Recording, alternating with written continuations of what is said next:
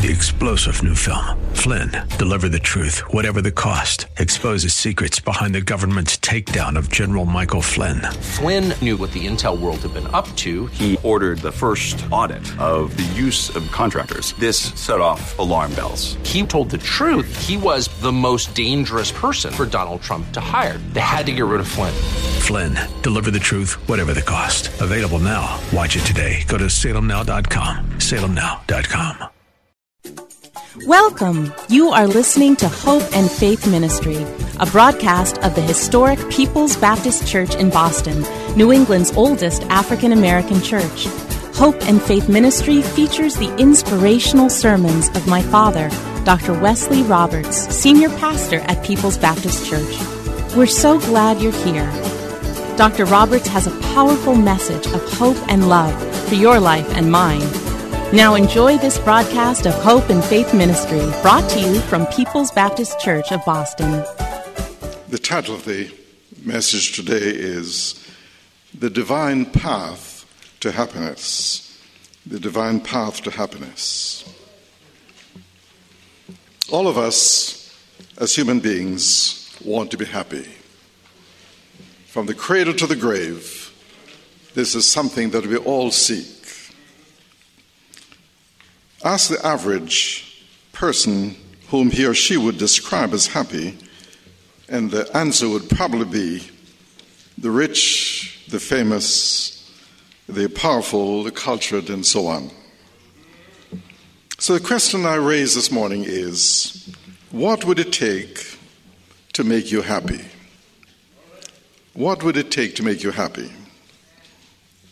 Psychology Today magazine asked that question of 52,000 readers and received answers like a good job, being in love, recognition and success, more sex, a good financial situation, and having a nice house or a nice apartment.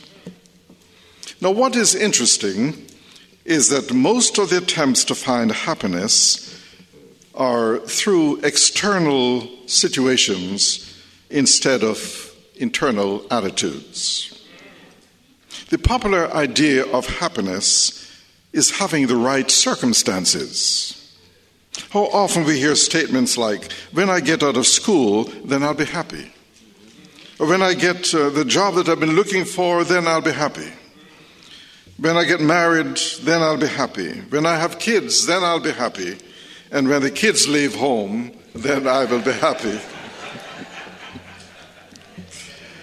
the classic chapter in the Bible on the search for happiness is Ecclesiastes chapter 2. And in verse 1, Solomon says, I said to myself, Come now, let's give pleasure a try. Let's look for the good things in life. But I found that this too was meaningless.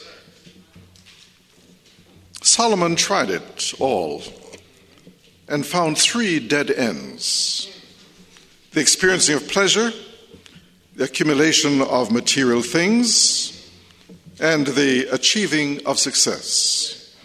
These are the three things we spend our life trying to get. Solomon experienced all kinds of pleasure.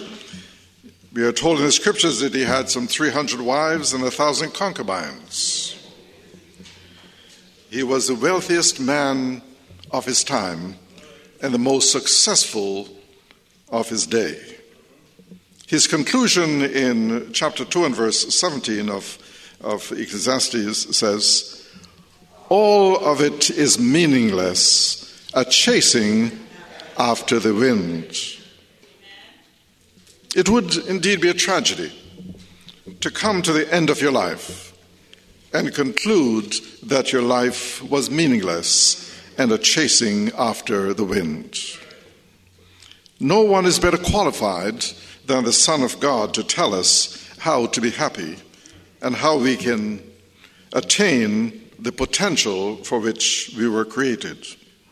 In the Sermon on the Mount, Jesus gave his disciples eight secrets necessary to the achievement of happiness. So, what then is the divine path to happiness? First, it is having the right attitude. It's having the right attitude. The popular idea of happiness is having the right circumstances, but God's way of happiness is having the right attitude. In Matthew chapter 5 and 1 through 10, which was read for us, Jesus identifies these uh, eight secrets to a happy life. He said that uh, those who are poor in spirit, they will be happy. Those who mourn, those who are meek, those who hunger and thirst for righteousness, those who are merciful, those who are pure in heart, those who are peacemakers, and those who are persecuted because of righteousness. Of all the subjects Jesus could have chosen to speak on when he started the Sermon on the Mount, he chose the subject of happiness. Why?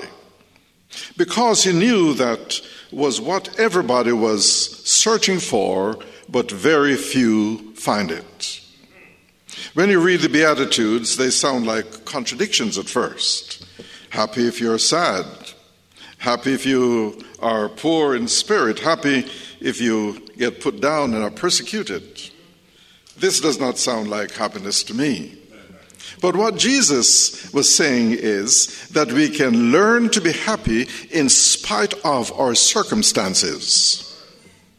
If you have to have all of your problems solved before you become happy, you will never be happy. If you have to have everything perfect in your life before you are happy, then you will never be happy. Jesus is teaching us that happiness does not depend on the right circumstances, but on the right attitudes.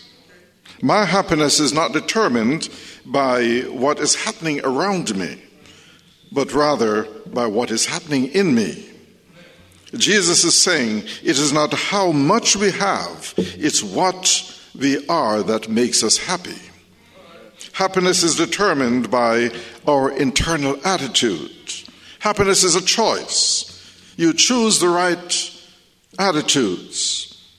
Right now, whether you are happy or sad or somewhere in between, you are as happy as you choose to be. Life is tough, we all know that. There are a lot of things that don't go right in our lives and don't go the way that we want them to go. Happiness depends on choosing the right attitudes.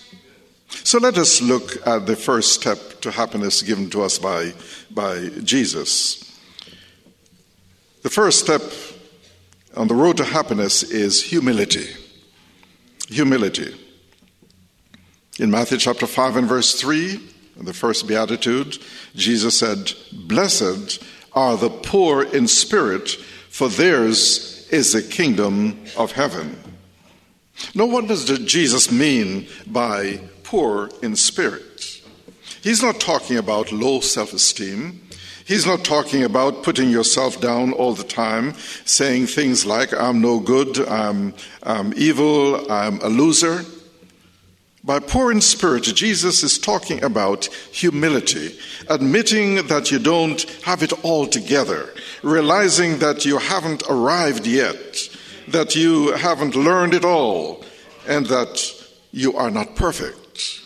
You see, the opposite of poor in spirit is arrogance and egotism. Jesus is saying that if you are full of arrogance and egotism, you are never going to be happy.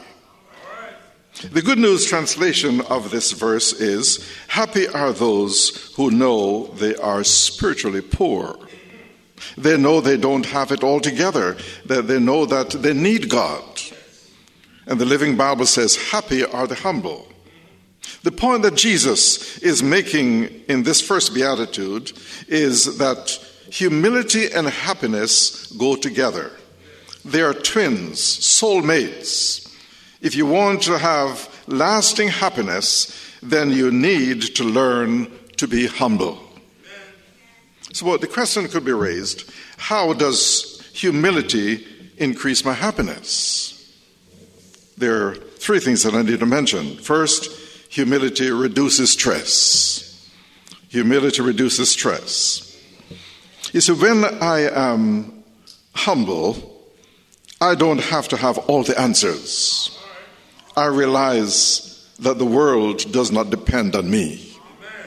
I don't have to solve all the problems where I am or in the society that I live in. I don't have to fake it.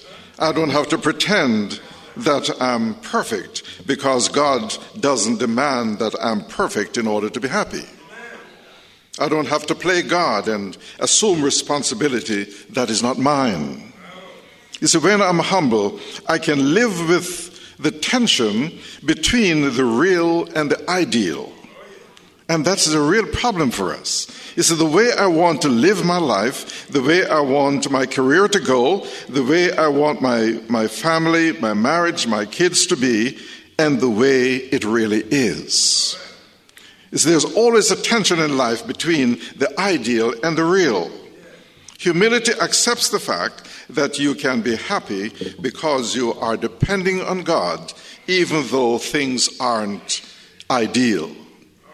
You may not have the best job, or the, your marriage may not be perfect, but and you can still be happy. I think we take ourselves too seriously, and we don't take God seriously enough. And that is the crux of almost all of our problems.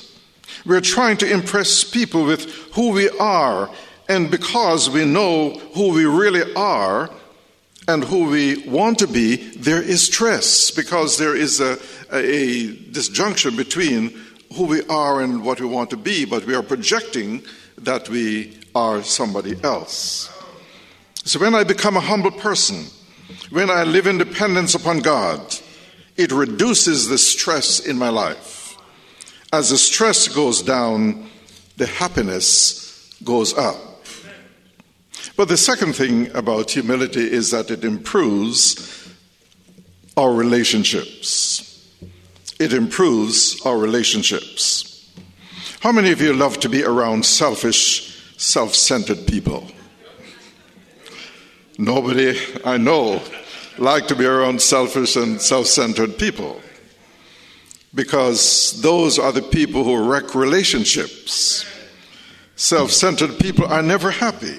And because they are unhappy, they make everybody else around them unhappy. They spread all of their gloom and doom to everyone around them. And on the other hand, how many of you like to be around humble people? Those that don't think that they're so great. They aren't always trying to impress you.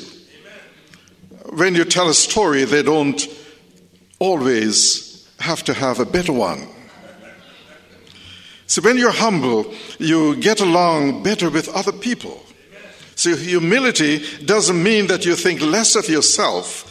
Humility just says that you think more about others. And that's an important point. You're not thinking less of yourself, but you're thinking more about others.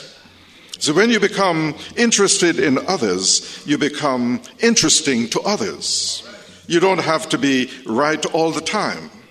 When you have humility, it is easier to say two hard words I'm sorry.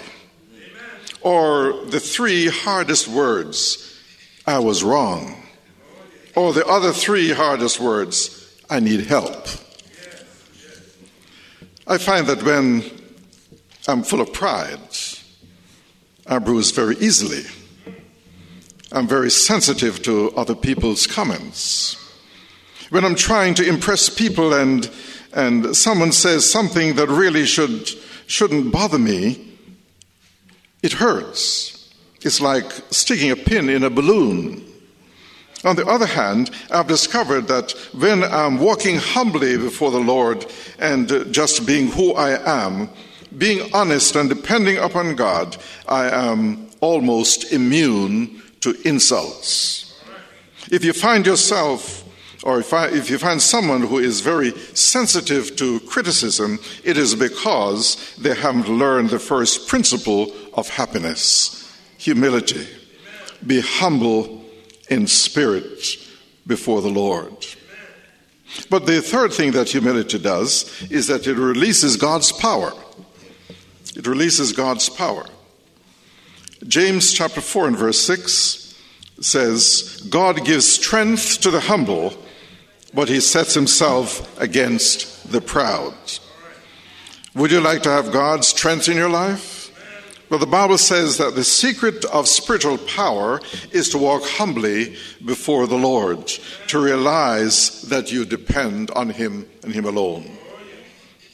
As pastor of this historic congregation, I often feel a deep sense of inadequacy.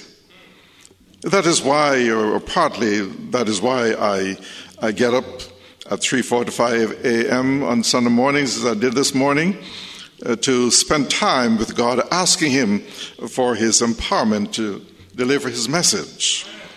I humble myself before the Lord and express total dependence on Him.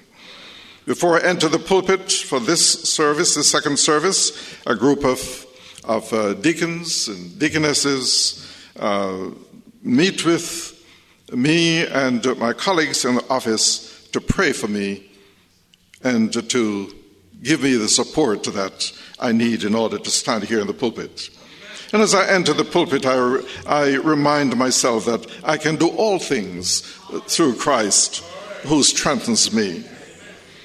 And if you have ever been blessed by um, any message that I've preached, it's not because of who I am, but because of who God is. I think what this principle of humility is stating is the secret of strength is admitting weakness. The secret of power is admitting helplessness. The secret of happiness is humility. The secret of victory is total surrender to God. And the secret of independence is dependence upon God. That may seem like a contradiction but it isn't. And it's a, a, a great problem that we have because in our society we have been told uh, at every point that we should be independent. We prize independence. But when we come, become a Christian, it reverses. We are to be dependent on God, not independent of Him. But the third thing about um, humility is the reward. And the reward for humility is citizenship in the kingdom of heaven. Citizenship in the kingdom of heaven. Matthew 5 3 again says, Happy are those who know their need for God, for the kingdom of heaven is theirs. That means that all that God has to offer is available to the person who walks humbly before God. All that God has to offer is ours when we live in dependence upon Him. The kingdom of heaven is ours. It's a kingdom that is infinitely beyond anything which can be obtained this side of heaven.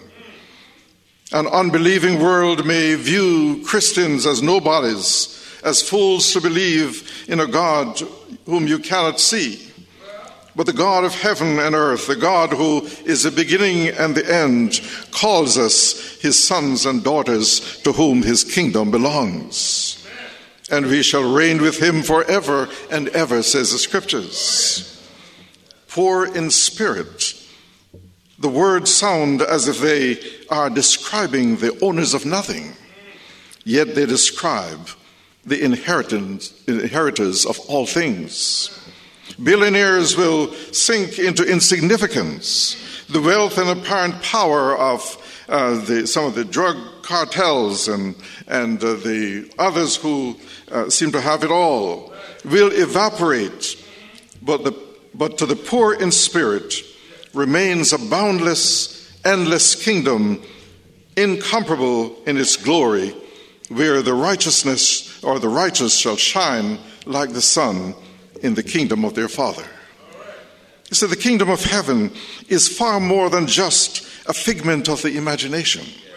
It's far more than just the sentiment of a lofty vision. It's far more than the desire of an emotional high or the wish of a misguided people. The kingdom of heaven is a place where graves never open. It's a place where gates never close, where tears never fall, where hearts never break, where tempers never rise, and where problems never occur. The kingdom of heaven is a place where Satan never deceives and sin never tempts. It's a place where love never fails and glory never fades. It's a place where joy never ends and peace never never parts. It's a place where pain never penetrates and souls never sorrow. And it's a place where death never happens and might and night never comes. Furthermore, the kingdom of heaven is a place where friends never part, where jealousy never exists, where rejoicing never stops, where doubts never arise and blessings never cease. Although numerous difficulties and problems and heartaches and, and headaches uh, will be our experience here on the earth, in the kingdom of heaven, there will never be, we will never be perplexed by problems. We'll never be confused by circumstances. We'll never be frustrated by failures, tormented by troubles, shocked by tragedies, burdened by blunders, discouraged by defeats, hindered by hardships, or forsaken by family or friends. Instead, we will spend eternity worshiping, praising, serving, honoring, magnifying, glorifying, and adoring our blessed Lord and Savior Jesus Christ. We will never become tired of talking about and rejoicing over His loving kindness, His tender mercies, His sufficient grace, His abundant blessings, and His generous benefits. The kingdom of heaven, which is ours, will be worth all of the disappointments we may have had to face here in this, in this life. It will be worth more than all the hardships we may have had to endure. It will be worth more than all the difficulties we may have to confront day after day. to be worth more than all the battles we may have to fight more than all the burdens we may have to bear, more than all the sorrows we may have to suffer, and to be worth all more than all other crosses we may have to carry. Until that day, until that hour, until that moment when we shall inherit the kingdom of heaven, we must continue to fight the good fight, endeavor to finish the course, keep the faith, meditate on these precious truths submit ourselves to the Lord, and continue to resist the devil, for there is no place to stop until we hear the voice of the archangel and the trumpet call of God on that great getting up morning. Amen amen. Thank you for joining us here at Hope and Faith Ministry, a broadcast of the historic People's Baptist Church in Boston. We pray that you have been touched and inspired by today's message. People's Baptist Church is a Christ centered, caring church located at 134 Camden Street, at the corner of Camden and Tremont Streets. Our Sunday services are at 8 a.m. and at 10:45 a.m.